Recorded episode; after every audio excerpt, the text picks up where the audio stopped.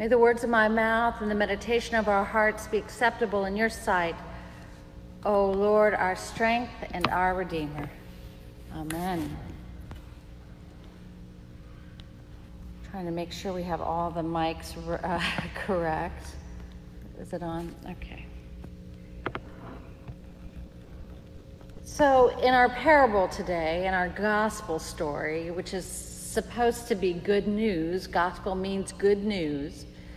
If you read it, if you pay attention to it, they talk a lot about weeping and gnashing of teeth and being thrown into the outer darkness. Doesn't sound like a whole lot of good news to me. But places with weeping and gnashing of teeth are not places what we want to go. They're places we try to avoid. We don't ask Siri for directions there. We don't ask Alexa how to get there. There are places we try to avoid, and yet sometimes we end up there anyway.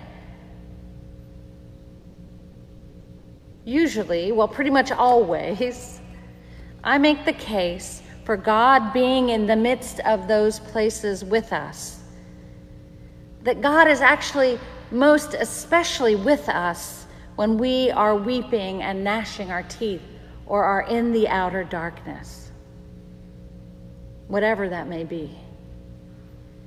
God is with us in the painful places, places that are awfully unfair, in the randomly violent, in mourning, in persistent injustice, in the failures and the losses. Our parable today is one of the most confusing parables in Scripture. I struggle with it. Read that last part again. I struggle with it, and in that struggle, I'm called and I call you to stay open to divine mystery, that we may not ever know all the answers, but we are called to interpret Scripture with fear and trembling and humility remembering that it is our work, our joy, and our gift to trust in God's goodness, even in confusion. When interpretations don't easily line up with our pat, comforting answers.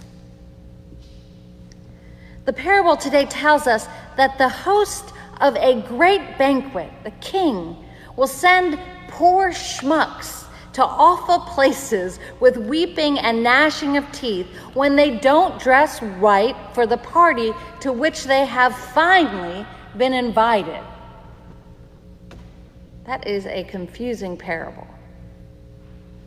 We can conjecture that the outer darkness might be the places of separation that we choose for ourselves because of our sin.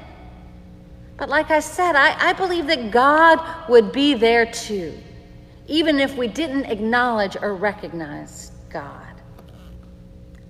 This parable, though, would have us on edge about whether God is there and about so many other things. Not just on edge, but actually afraid.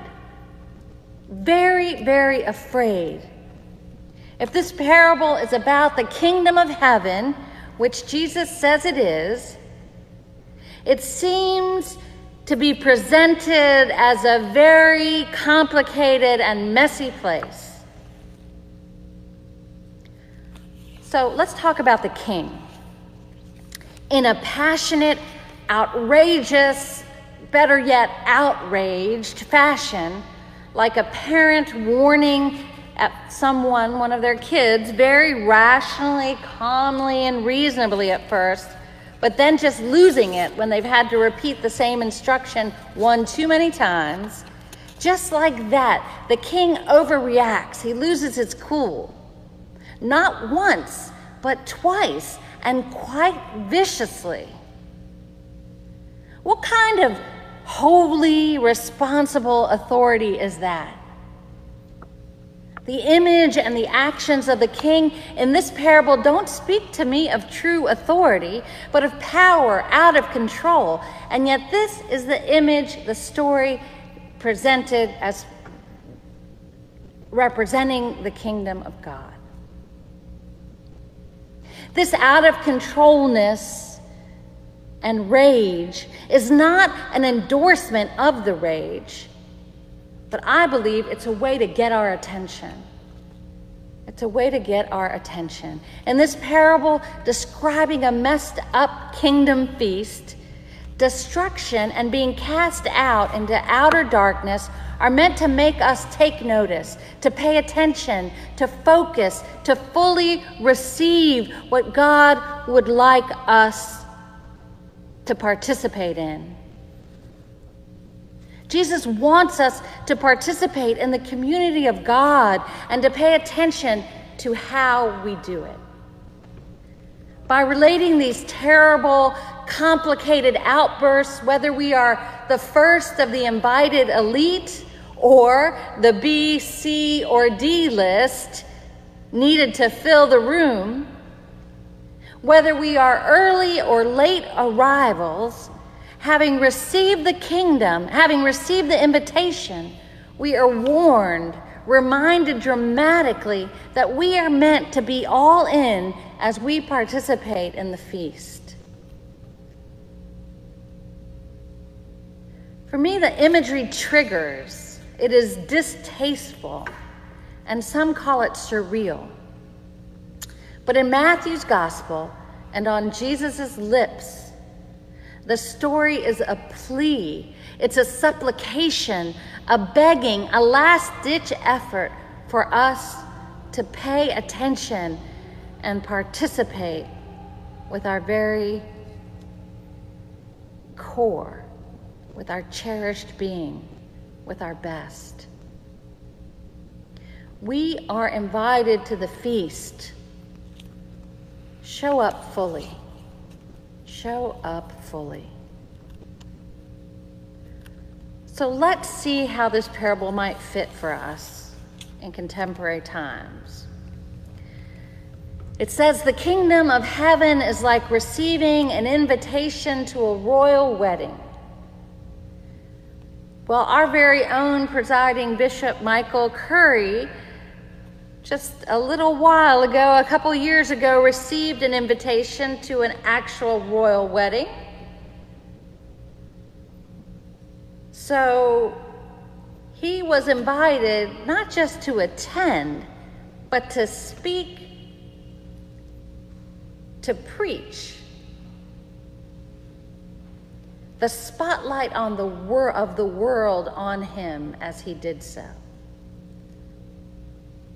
So the kingdom of heaven is like receiving an invitation to speak or preach at a royal wedding.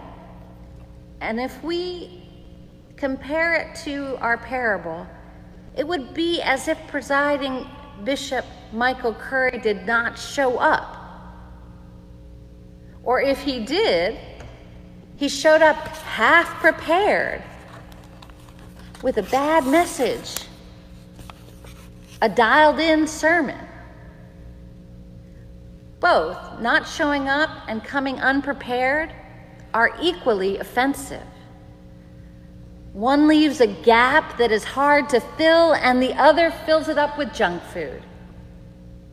The host would be justifiably unhappy with both scenarios, and more to the point, the world would have missed a rare opportunity to talk about love. Of course, he did show up and he preached about love, and so many heard. And that was a rare opportunity to be united, if even for just 13 Jesus and love filled minutes, which was the length, give or take, of the sermon. Presiding Bishop Michael Curry showed up to preach a spirit filled sermon on love for an actual royal wedding to which he had been invited. He put on a fine wedding robe, and the world responded. I have to admit, I don't know if you remember all that hype, but I have to admit that I was surprised at how surprised everyone was that a preacher would preach about love at a wedding. articles written about it all over, comments about how great it was. It was a great sermon, but it wasn't a surprising sermon. Preached about love. He brought his clothing of conviction, his best. He was obviously all in, and a world already too much in the outer darkness, even back then, responded as if they had been starving in the middle of all that abundance. It shows how hungry our neighbors, our world are for someone to show up and bring the message of redemption, of love, to show courage, to bring the message of salvation, shows the loneliness in the middle of abundance of our lives. Christ hungers for us to consider the opportunities, surreal or as uncomfortable as they might be, and to show up and perfect the party. There is a robe of righteousness that the Creator of all things, seen and unseen, offers us now. In stepping up to do what we need to do in love and healing. And that robe of righteousness is whatever tools or gifts we have that could be a covering, a salve for the ills of the world. This Sunday has been deemed the National Coming Out Sunday. And I thought of the first same sex weddings in church, just weddings that we were able to have just a few short years ago in this precious church. The first was a young couple, John and Hunter, who were the first down at uh, City Hall to get their marriage uh, license as soon as it was legal. And that was a fine celebration from which we put on our best robes and showed up for love and equality and the world getting it right. Later, we celebrated Robert and David in a parish wedding that was wonderful and inclusive, and again, a celebration of what was right and a salve for a world that needed love to fill in the gaps of injustice and still needs that. When I was thinking about what robes of righteousness we are to put on once we're invited to whatever feast God is putting on for us, when we are to show up from the outer, outer darkness, which could be injustice or violence, I also remembered that young woman, Emma Gonzalez. She's 18 years old and a student at Parkland High School. Florida, when her classmates, 17, were gunned down. She was a featured speaker at the March for Our Lives that year. And I don't know if any of you saw this or even remember it, but she stood up in silence for six and six minutes and 20 seconds of striking, solemn silence, which was an amount of silence equivalent to the amount of time it had taken for that massacre to happen. She showed up fully in that silence as a salve for a world in need of healing. She was clothed in her lavish garment.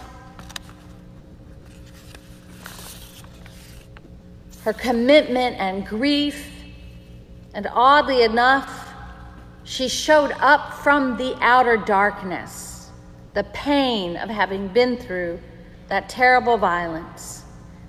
She showed up from the outer darkness to focus the nation's attention on what really matters.